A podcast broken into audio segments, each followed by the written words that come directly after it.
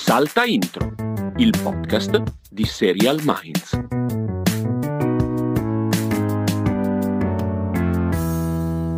Castelli sarai soddisfatto, immagino. Eh? Guarda, sono un po' trafelato perché Perché se- facendo sempre che altre tra- sei trafelato, perché sei vicino al Eh, microfono. non Perché sono sei vicino al troppo microfono, vicino al microfono, sono alla solita distanza. Hai un brutto sistema ok. tecnologico, devi Che si cambiare chiamano cuffie.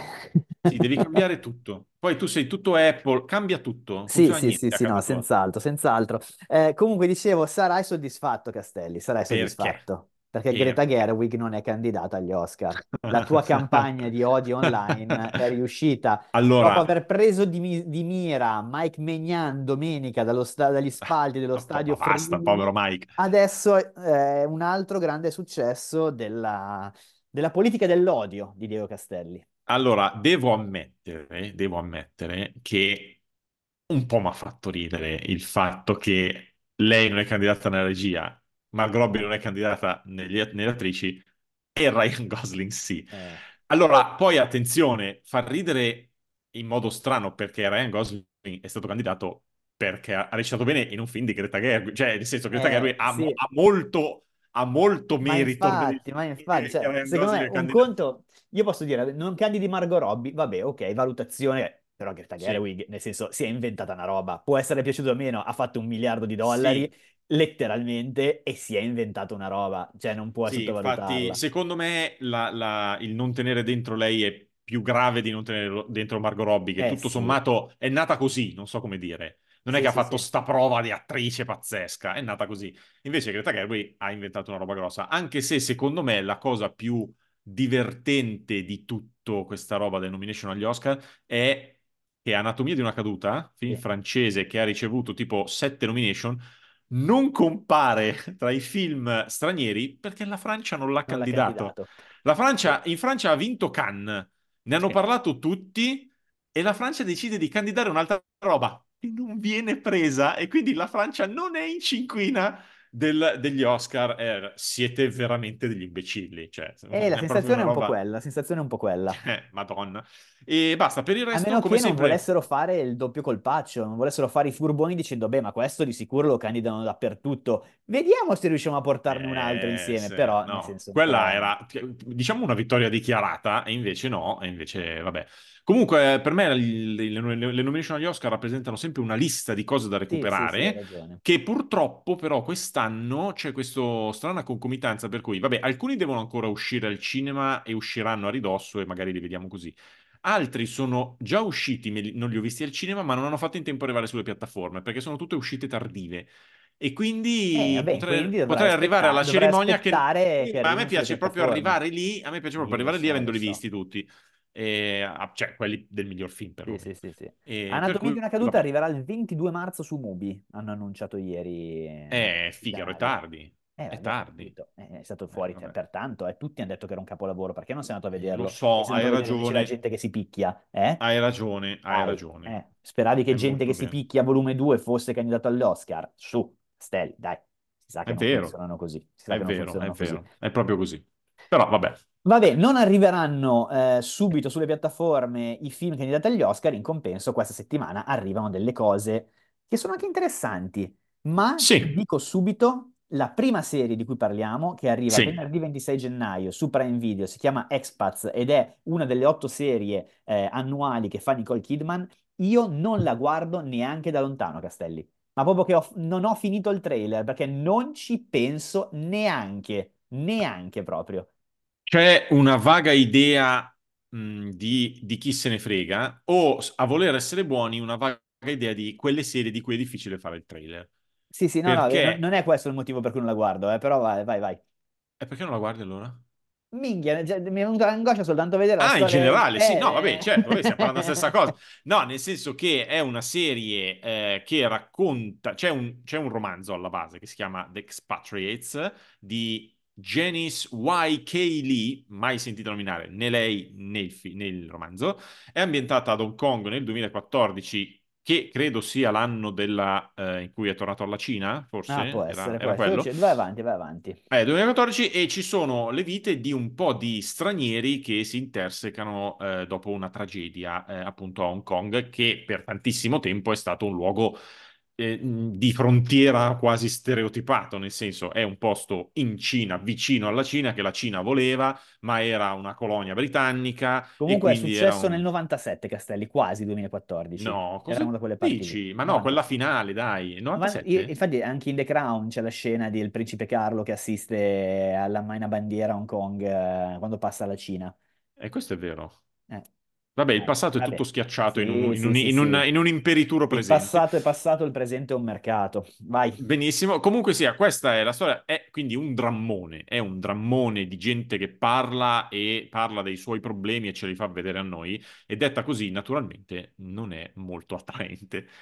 Però è anche quella miniserie d'autore che è creata da Lulu Wang, che aveva fatto The Farewell, che io non credo aver visto, e miniserie d'autore con Nicole Kidman, ragazzi. Questo è, questo è. Vedete voi quanto No, ma questa la- cosa il vi senso della titilli storia, il- il senso della storia è che c'è questa madre che è Nicole Kidman che va in giro con il figlio e la babysitter e di colpo perdono il bambino in mezzo alla folla.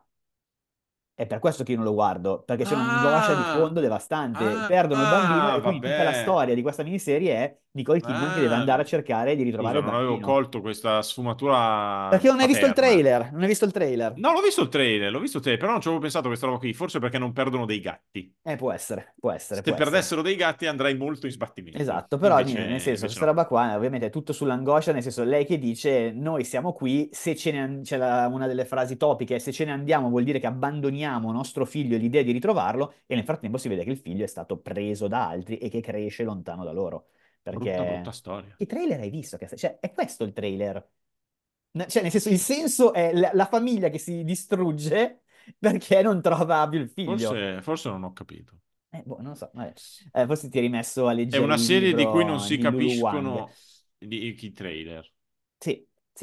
Invece Però siamo sembra- d'accordo che è drammone d'autore, quello sì. Sì, certo, sì, Eh, sì, vabbè, certo. assolutamente, assolutamente. Invece mi sembra molto più chiaro e molto più semplice. Masters of the Air, Apple TV Plus, ne abbiamo già parlato qualche settimana fa, forse perché avevamo annunciato l'uscita. Sì. È il terzo, diciamo, il terzo capitolo, il terzo installment di questo progettone che arriva dagli autori e dai produttori di Band of Brothers, che ha fatto comunque la storia della serialità e anche in generale del racconto di guerra, e di The Pacific, che invece ha fatto la storia della rottura di palle, se non, se non La sbaglio. cioè- storia dei seguiti inferiori all'originale. Esatto, sì, sì, era è- veramente pesante.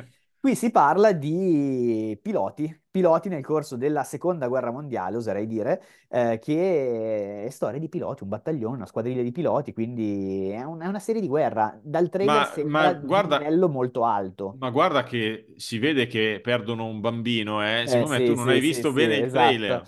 Esatto. Comunque sembra di livello molto alto, detto che non è facile ovviamente fare una serie su duelli aerei. Tra l'altro mi viene il dubbio che forse prima guerra mondiale, non lo so, adesso eh, me lo studio No, seconda, perché- seconda, seconda, seconda. Sembrano degli aerei un po' vecchiotti, sai, quelli con eh, la mitragliatrice. No, no, no, no, no, è seconda, è seconda guerra mondiale. Però non sono un esperto di arte bellica, per cui comunque, nel senso... Arte bellica, Eh, sì. Comunque il, il senso è, se riescono a fare bene la parte in cielo e non sembra fatta con eh, i simulatori di volo della Microsoft del 97, probabilmente può essere qualcosa di potente. Ovviamente vi deve piacere il genere, perché qua si parla proprio Sì. di una serie di guerra dura e pura, cioè non è Sì. neanche la, la cieca che deve trovare il tizio tedesco lì, quella che- la luce che fiammeggia nei nostri occhi, come si chiama? Ah, oh, La madonna. fiammella che sì. si spegne nel nostro sguardo. Comunque Sì. sia, cioè è una serie proprio puramente, puramente di guerra. E vi piace? Allora vi piacerà probabilmente. Sì, la poi in realtà eh, le cose belle che avevano fatto con Bandon Brothers erano riferite anche comunque alla costruzione di un sistema di personaggi, che insomma Sì, sappiamo la retorica di guerra qual è. Eh, Però Bandon Brothers, che credo fosse il 97, è addirittura, tanto tempo fa. è tanto tempo fa, eh, Esattamente mentre il principe Carlo assisteva alla Maina Bandiera. Parla la cosa di, di Hong Kong. Quindi non lo so se è un filino fuori tempo massimo. Detto questo, c'è l'investimento è grosso, si parla di 250 milioni di dollari. Non ne becchi Tra una, eh? 2001. 2001. Quindi, vabbè, è quella televisione lì. Comunque sia, va detto che anche curioso anche il passaggio da HBO a Apple, perché Giusto. e Band of Brothers è era all'epoca, insomma, sono gli anni di Soprano, sono gli anni di, Sì. di Wire, era stato anche, anche questo un altro tassello della fama di HBO in quegli anni, e HBO evidentemente ha detto, no raga, onestamente, altri 200 milioni di dollari per questa roba, no, facciamo altri progetti, e quindi se l'è presa Apple, e vediamo, i produttori, non l'abbiamo detto, sono comunque Steven Spielberg e Tom Hanks soprattutto, che vabbè, erano loro che avevano fatto già, già prima, perché venivano, di fatto perché venivano da Salvate il Soldato Ryan, eh. Cioè loro avevano Sì, fatto sì, sì. insieme Salvate il Soldato Ryan, hanno detto, ma sai che c'è? Ci piace farne un altro po'. Ed ecco Band of Brothers e tutto il resto. Vediamo, Band of Brothers, vediamo. che eh. se volete recuperare, comunque, come diceva Castelli, fa parte un po' di quella televisione, un po' pre-televisione picco, nel senso era quelli un po' a cavallo ancora. Infatti, Sì, Sopranos sì, sì. poi è diventata proprio un emblema. Band of Brothers è rimasta comunque appunto pietra miliare, ma senza diventare The Wire o eh, I Soprano, forse anche per il genere. Comunque, entrambe. eh, Band of Brothers e The Pacific, se volete, le potete recuperare su Now TV e su Sky. Ah. Se volete farvi la preparazione Ultima. Ultima nota per dire che tra i registi eh, c'è anche Kerry Fukunaga. Ti Sì. ricordi Kerry Fukunaga di mm, True Detective? Sì, e Quindi, tra gli insomma, gente attori, brava, tra gli gente attori c'è anche Barry Keegan, Keegan, Keegan, che nel senso è il, il tizio, Keoghan. Barry è? Keegan eh, è quello di Saltburn, quello che fa il balletto col pirillo di fuori. Ah, il belletto col pirillo. Benissimo, benissimo. Proprio lui, proprio lui. Questo Ma ballerà col Pirillo? Ma forse chi ormai... Sa, chi lo sa, forse so. sparerà dall'aereo, userà il Pirillo per sparare al, agli altri aerei, ma tu, ma tu, Cippino su questo lo metti? Eh, p- p- p- sì, sì, è Cip- il Cippino della di... settimana, dai. Cioè, Cippino d'ordinanza. D'ordinanza, forse, cioè, nel senso, forse devo scegliere Cippino il Cippino di... della settimana, lo metto. Eh, forse non Cippino di entusiasmo personale, esatto. ma Cippino di, vabbè, non può essere... Detto che a me le cose di guerra con eh, i dovuti tempi, i dovuti modi, con un po' con il contagocce, cioè non è che è il mio genere preferito, ma le cose di guerra mi piacciono comunque. Sì. Però nel senso ne guardo una. Io, però io devo, non so se l'ho già detto durante questo podcast, io ho un grossissimo problema e l'ho sempre avuto, e parlo di film, parlo di videogiochi, parlo di... coi veicoli. Che stai con i nazisti? Ah no, scusa. No, coi veicoli. A me non piacciono i film di macchine, i gi- videogiochi di guida, e idem per i, video- per i film, i videogiochi con gli aerei. Cioè, non me ne frega niente. Se, se- se mi devi parlare di una roba di guerra, io preferisco la gente col mitra che va nelle case Sì, dei sì. nazisti. Cioè, quella roba lì. Eh, ma è un Certo, gusto nel tuo- puramente nel mio che non so da tuo- dove arriva. Ricordiamo poi che nel tuo romanzo invece fantascientifico ti mettevi a spendere 18 pagine per spiegare il condensatore a neutroni della tua astronave. Però Ma questo, questo, questo è è un è proprio discorso. una roba che io non faccio. E quindi Questo è un altro discorso. Questa serie, dicevo, Apple TV Plus arriva il, eh, oggi, venerdì 26 Sempre gennaio, 26. e sempre il 26 c'era anche Expats su Prime Video. Eh, invece scavalliamo la settimana, andiamo a mercoledì 31 gennaio per gli altri due nuovi arrivi della, della settimana. Ehm, il primo è Alexander, The Making of a God, che è una docu-fiction che arriva su Netflix dedicata ad Alessandro Magno e che eh, fa parte di quel nuovo filone Netflix di, ehm, possiamo dirlo, austerity, risparmi. Austerity? Eh sì, perché nel senso non c'hai la forza di fare una serie veramente in costume su Alessandro Magno, e allora cosa fai? Un po' di ricostruzione all'Alberto Angela e poi gli storici che vengono intervistati seduti sulla loro bella poltroncina. Per cui è un po' come se fosse una... è un modo più facile ed economico di fare una serie in costume, mi viene da dire. Oh, forse sì, forse sì. Non ci avevo pensato da questo punto di vista qua. Però non lo so. Dopo Però l'interesse è Cleopatra, bassino. Caminaccia, que- che facevano tutte le polemiche che si è portata dietro, questa vediamo, di- vediamo com'è e, e boh, Sì, sì, se ne c'è- sta, se ne sta parlando meno anche perché Alexan- Alessandro è bianco. Cioè, Ok. Come dire... Eh, perché lì, cioè- eh, dovendo sfidare i persiani era, era un po' troppo cambiare completamente, cioè in Ah. qualche modo doveva essere preservato questo scontro. Sei un Eh, uomo di grande sagacia. Vero? Vero? Immaginavo. Eh, no, il senso, diciamo che dal trailer sembra... eh, scusate, eh, la riformulo meglio, vostro onore. Il, il fatto è che eh, quando fai una serie in costume la costruisci come una serie di peso, non è una roba Sì. leggerina. Se fai Sì. la ricostruzione, col fatto che comunque viene anche compressa all'interno di qualcosa che non è solo ricostruzione, ma è una Sì. parte di un formato, ovviamente veramente la tagli un po' più via con l'accetta, motivo per cui costa di meno, ma in questo caso si vede anche il fatto che non è scritta esattamente con il cesello, cioè nel Sì, senso nel è trailer hai alcune battute proprio stradidascaliche, spiegonissime, ed è il Sì, trailer. perché, sì, perché puoi sempre dire, eh, ma ragazzi, però è, è docu, eh. Eh, Cioè, non è che esatto. possiamo farla troppo sottile, dobbiamo andare giù precisi. Quindi, vabbè. Sì, sì, Comunque, sì, sì. segnalata ecco, più che altro per così, dovere di cronaca, non è che c'è, non credo vedrò niente di questa No, roba. no, no, esatto, esatto. Mentre invece, mentre Vai. invece meriterà di più la nuova stagione dopo, voglio dire, dieci anni, Sette, sette. sette anni di feud, vale a dire eh, la serie che era nata con la rivalità tra John Crawford e Bette Davis, era una roba di Ryan Murphy. Quando Ryan Murphy faceva qualunque cosa, che adesso ha un filino Sì, rallentato, sì, sì, il perché medico forse gli ha detto, Ryan, eh, c'è una vai. famiglia. Comunque, Feud, eh, sì, il sottotitolo è Capote vs. The Swans. Praticamente è la storia di una parte della vita di Truman Capote, interpretato da Tom Hollander, che ehm, eh, praticamente si inimicò, possiamo così dire, il jet set newyorkese perché si mise a scrivere di... si è messo, si a fare Gossip Girl sostanzialmente. Esatto, Gossip Si Truman. mise, Gossip Truman. Si mise a scrivere del dietro le quinte del jet set newyorkese dove le donne, che sarebbero eh, the swans della, della cosa, dove le donne, le mogli de- di quelli importanti eh, dettavano legge in tutti i loro sotterfugi, diciamo così. E quindi è, è- è effettivamente una Gossip Girl in costume molto d'autore, è molto d'autore.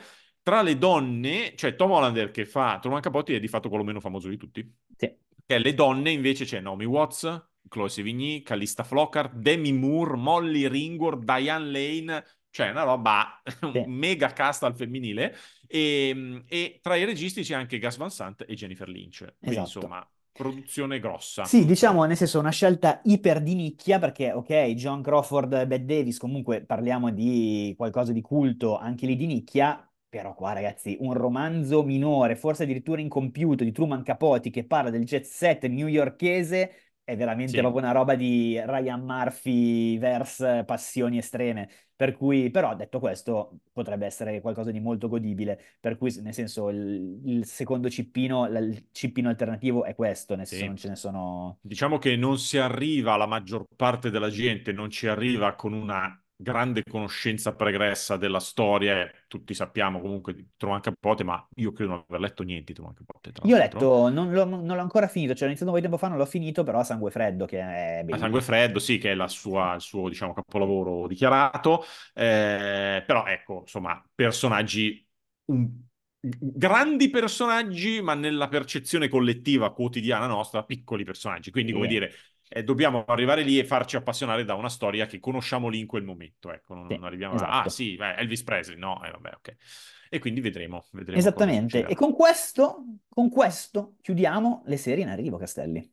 Chiudiamo le serie in arrivo e se vuoi ti chiudo anche molto rapidamente le news perché Sì. di fatto questa settimana eh, c'è stata solo una news secondo me rilevante, cioè anche per le modalità, che è la cancellazione di The Flight Attendant, la, se- la fortunata serie con Kylie Cuoco che dopo una seconda stagione già un po' tirata per i capelli, in cui avevano cercato di buttare dentro l'elemento veramente della schizofrenia della protagonista che vedeva se stessa in un altro formato, era un po' una tragedia, ma si vedeva che la stavano tirando in lungo. Kalei Cuoco, che era anche produttrice esecutiva, ha detto: Raga, non la facciamo la terza perché, perché sbrodoliamo se no.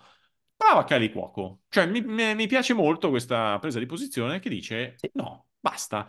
E, e quindi basta così. Quindi Flight Attendant è morta. Vabbè, ma giusto, beh. ma giusto. Era una bella prima stagione, seconda stagione tutto sommato godibile, strana, però poi basta. Però poi basta. Brava Calei, brava Calei, è sempre stata simpatica Calei Cuoco, mi è sempre molto piaciuta lei. Sono... Sì, sì, Sì. la metto tra i buoni, tra i buoni. Sì, recentemente tra l'altro c'è stata un po' di mh, discussione, non l'abbiamo citata nelle news, vabbè, un po' di discussione su The Big Bang Theory, perché lei insomma, è diventata famosa con quello, ma oggi soprattutto le prime stagioni di The Big Bang Theory vengono percepite come un po' invecchiate dal punto di vista di mh, fem- femminismo e Sì, così, sì, sì. perché The Big Bang Theory alla fine del suo percorso aveva anche delle donne molto capaci che lavoravano e tutto quello che vuoi, cioè al pari, diciamo, dei personaggi maschili.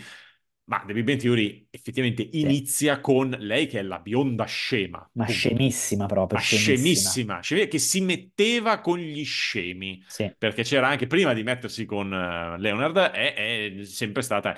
E comunque c'era anche quella roba lì, cioè quella roba veramente vetusta del nerd che è super intelligente così, ma allo stesso tempo vorrebbe la bambolina bionda perché è un traguardo che non ha mai raggiunto. Quindi, cioè, le prime stagioni di Big Bang Theory ormai suonano vecchie, poi non da dire cassiamole, però c'è stato un momento in cui qualche dichiarazione con lei che dice effettivamente un po' invecchiate, ma anche gli autori hanno detto alcune cose non le rifaremmo più, specifiche gag, però così la vita è così ragazzi, si va avanti, va bene. Sì, sul sì, 20 sì. continua a mandarlo Bravo, a rullo come bravo. se niente fosse. Invece, dal nulla, volevo dirti che in settimana ho visto un film di Taylor Sheridan, del Ok. nostro amico Taylor, I segreti di Wind River, una roba del genere, ambientato in Ah, una l'ho mai riserva indiana.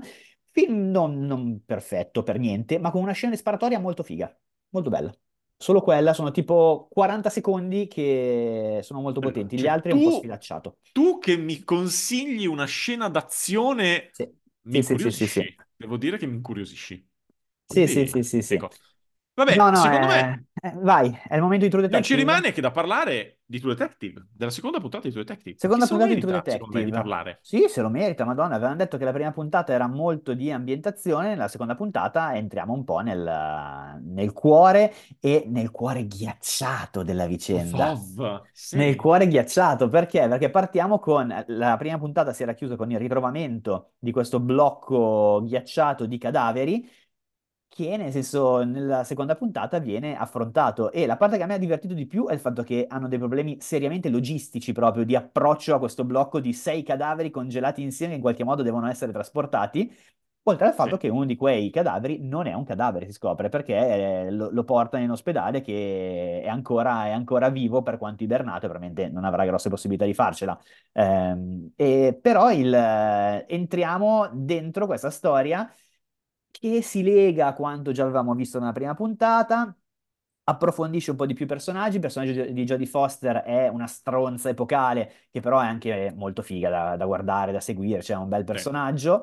Eh, non c'è per ora qualcosa di particolarmente macchiettistico negli altri personaggi, che il rischio c'è perché comunque stiamo parlando di persone isolate de- al di fuori del mondo e quindi è facile cadere nei vari archetipi per dire anche qui lontano c'è questa figura che riprende certi stereotipi. E verso il finale di puntata entriamo veramente nell'indagine, nell'indagine alla True Detective, mi viene da dire, perché i punti di contatto sono con la prima stagione al momento. Beh, sì. Eh, in generale è una puntata dove si investiga molto di più, Eh, probabilmente la prima. Mi, mi è piaciuto il fatto che eh, è- si dedica molta attenzione alla costruzione di un'investigazione che non è Sherlock Holmes che ha le genialate e tu sei lì ad ammirare, a alzarti e applaudire, bravo Sherlock Holmes. C'è molto metodo, c'è molto, eh, e si vede soprattutto nel rapporto tra Jodie Foster e il suo secondo, diciamo, sì, ragazzetto, che c'è molto metodo di mettiamoci qua e ragioniamo pezzo per pezzo su questa losca vicenda e ho molto apprezzato questo proprio dal, dal punto di vista del racconto poliziesco poi sì, quando il tizio si risveglia nel ghiaccio, quello è un momento horror sì, proprio, cioè un momento da brividoni, proprio brividoni. Però poi quando prendono tutto il bloccone e lo mettono nel palazzo del ghiaccio, che intanto un po' si scioglie, quello fa anche ridere. Cioè ci Sì, sono dei sì, sì, momenti di mezza ironia abbastanza divertenti. Ehm, e ho apprezzato questo, cioè il fatto che dopo la presentazione dei personaggi ci addentriamo nella cosa. sì, Prosegue anche un po' la cosa soprannaturale, che allora c'erano arrivati dei messaggi dopo la prima dicevano ma il balletto del tizio morto non è che è troppo Brit Marling, eh, la cosa qui va avanti non perché ci sono nuovi balletti, ma perché effettivamente si continua a tenere questo concetto di siamo in un posto tutto buio dove non è che è tutto proprio naturale, naturale, naturale, sì. e quindi dobbiamo andare avanti un po', un po' con questa cosa qui, però mi è sembrato fatto di nuovo in modo efficace, perché non è che ti dicono sì, ci sono, c'è il Sì, sì. soprannaturale, no, non c'è. No, volevo poi sottolineare a livello visivo la potenza del blocco dei cadaveri congelati, che sono delle pose da boh, quadro di caravaggesco, cioè sono Sì, sì, sì, proprio sì. molto, molto forti. Quella è una bella trovata visiva, nel Ah, senso... sì, e tra l'altro è una bella trovata anche perché loro subito la depotenziano, cioè li mettono lì che sono tutti strani e subito cercano spiegazioni razionali per questo fatto. E a te, perché è l'ipotermia, ti fa ved- avere le allucinazioni e pensi, e tu sei portato a pensare, eh, eh, guarda che qui c'è sotto qualcosa, guarda che non è vera quella cosa lì. E quindi sei tu che vieni, mentre i personaggi cercano di stare attaccati alla sì. realtà il più possibile, a te viene spontaneo viaggiare con la mente e la trovo che è un bel effetto da scatenare sullo spettatore. Ehm, Quante puntate sono cosa, Detective questa stagione? Eh, sarà una, dec- una decina. Eh, non so se tu sei stato violentemente triggerato dal fatto che eh, una donna dichiaratamente omosessuale interpreta una donna eterosessuale. Io sapevo, Sì, io sì, sì, sapevo, io sapevo che bisognava fare uno a uno, che non si poteva mescolare le cose. Però insomma, adesso, a parte gli scherzi, è stata secondo me una buona puntata. Tra l'altro, su Patreon ce l'ha commentata Eliana, ha commentato solo lei questa puntata, la puntata scorsa, e con tre messaggi di cui uno risposto a un suo messaggio stesso e quindi voglio dire, Eliana, hai fatto tutto tu, che dice di True Detective non mi disturba la potenziale virata soprannaturale, alla fine il cuore della serie è il rapporto che si instaura tra detective durante le indagini e quelle per ora mantengono impronta classica, vabbè. Poi sottolinea che The Woman in the Wall, che avevamo citato tra le cose da vedere, era stato uno dei miei tentativi di suggerimento british che io alla fine non ho visto. Ecco. E ci fa un commento che naturalmente, a cui naturalmente non so rispondere, sempre su True Detective, che è, sarà mica collegata alla prima stagione, è saltato fuori il cognome di Travis Cole e anche il simbolino è lo stesso. E io voglio dire, Ah, io voglio dire, Eliana, ma secondo te? e sai che il simbolino Io- invece aveva avuto un piccolo flash? Ma io non ricordo quando Hong Kong è passata la cosa. Ho sbagliato, ho sbagliato di quanti anni? Di 17 anni. Secondo te io vi posso ricordare un cognome, un qualunque cosa stagione di True Detective? Non me lo ricordo. Comunque, sono solo sei episodi questa What stagione. the fuck? Ed è perfetto, perché stavo appunto per dire, oh, non è che possiamo sbodoliamo. 10 episodi, perché se no ne siamo in culo al mondo, ci sono 8, personaggi e non è il tipo di serie che ogni episodio ti fa credere che uno sia colpevole. Cioè, per cui invece 6 episodi secondo me è perfetto. Vero, potrebbe essere un'ottima idea. Comunque, insomma, nel complesso devo dire, abbiamo visto a questo punto il 33% Esatto. di questa serie. Abbiamo visto il 33% di questa serie e sono contento. Molto. Cioè, io le altre due, io le altre due, ma la seconda mi ero sfavato dopo 20 minuti. Sì, La terza era andata meglio, ma comunque senza entusiasmi. A me queste due puntate sono piaciute. sì, sì, Cioè, sì, sì, sì. L'ho viste proprio volentieri. Quindi, Sono, sono estremamente d'accordo, Castelli. per ora, tanto di cappello a Issa Lopez e anche a... Vabbè, Jodie, Fos- Jodie Foster c'ha tanto carisma. eh. Devo dire che l'altra, forse Mm. si vede che non fa proprio l'attrice di mestiere, ma non è che non ci sta. Sì, però, però mm, Non, non riesce a Vediamo se trasmetterti cresce, vediamo se cresce. Per il momento è molto, è molto sfondo, secondo me, lei. Può darsi. Hanno fatto tutte e due, tra l'altro, due scene di sesso piuttosto... Sì. Una nella prima e una nella seconda. Ci ho pensato adesso. E... e tutte e due con una certa forma di predatoria, Sì, diciamo, sì, sì, nei confronti degli uomini, perché la, la- come, si chiama? La, mi viene- adesso mi viene Cali Reis, che è l'attrice. Eh, di- Navarro, su- Officer Navarro. eh, Navarro, che, che nella prima si tromba il tizio, ma lo, lo devasta. E nella seconda arriva a casa sua, che lui, poverino, era nella sua vaschina, tranquillo, si era fatto anche le sue belle cosine, le dice, oh, sono qua, ciuliamo. E anche quell'altra che va, ma quello non è Dottor Who, cioè non è il dottore? Non è Eccleston invecchiatissimo? Ah, sai che sì? Sai che Stai sì? andando Sì, sì, sì, vai avanti, vai avanti. Sì, sì, sì. Secondo me era, come si chiama di, di nome? Mm, eh, sì, Eccleston era il cognome. Sì, sì, sì, eh, mi ricordo, Cri- Christopher? letto... Ok, No, forse quello, Ho letto ieri il... l'ho letto ieri nei titoli di test e poi non l'avevo collegato. Christopher Eccleston, sì. Sì, sì, Christopher sì. Eccleston, che è stato il dottore, forse, forse lui è stato il primo dottore della nuova versione di Dottor Who, insomma parliamo di... Madonna, Poi chissà... minimamente riconosciuto, Eh, minimamente. e ti dico, io sto guardando, ne parleremo poi lunedì, sto guardando il ragazzo che divora l'universo. Sì?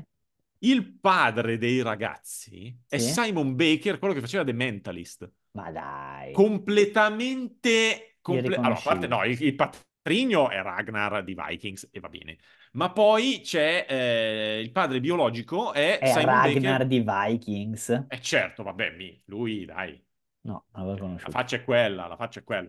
E invece Simon Baker, un po' invecchiato, un po' imbruttito, un po' imbruttito anche per la parte, voglio dire, eh, stranissimo. Comunque sì, eh, quindi donne che, donne che predano in questo, Sì. in questo inverno artico. Bello, donne che vabbè. predano in questo inverno artico. E abbiamo il Abbiamo titolo, amici. Donne che predano in questo inverno artico. Molto abbiamo il bene. titolo e abbiamo anche chiuso la puntata, perché ci risentiamo lunedì su Salta Intro Plus settimana Posso prossima. dire un'altra cosa Certo. che non c'entra niente? Tanto abbiamo...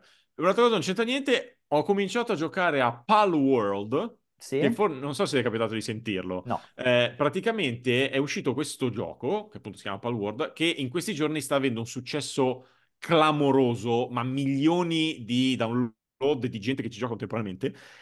Ed è bello perché è un, è un plagio dei Pokémon. Praticamente è un gioco dove tu vedi dentro ci sono tutti questi animaletti in giro che tu puoi prendere con una sfera, peraltro, e catturare, ma li puoi anche mangiare e menare loro. Cioè, una roba più cattiva e più cinica così. Sta facendo un successo clamoroso e c'è Nintendo, che detiene i diritti dei Pokémon, che non si è capito, perché non è solo vagamente ispirato a, pare che abbiano preso eh, gli schemi, diciamo, dei Pokémon, li hanno dati all'intelligenza artificiale e ha detto fammelo un po' diverso e questo ha Beh, tirato fuori dei Pokémon così. Quindi c'è tutta questa roba legale, strana che sta succedendo. Allo stesso tempo ci ho provato a giocare ed è uno di quei survival che è immediatamente addictive, perché tu cominci che sei in mutande e devi, sai, raccogliere della legna, raccogliere come certi giochi che ogni tanto ci propongono sul cellulare, che sì, poi sì, se, sì, se li apri sono delle merde. E invece questo, che sembra comunque un gioco di dieci anni fa, però è subito addictive così. Ed è- c'è questa roba con i Pokémon, eh, andatela a vedere perché è una storia interessante. E il gioco è stranamente divertente. Per Divertente. cui, vabbè, questa è stata un'altra cosa fatta in questa Più o settimana. meno di Sensible Soccer? Credo più Meno. divertente di Non Sensible credo Soccer. proprio. Non credo proprio. Tu non Vabbè, sai questo di cosa parli. non so Va bene, va Va bene. bene. Ci risentiamo. Ciao. Ciao! Salta Intro, il podcast di Serial Minds.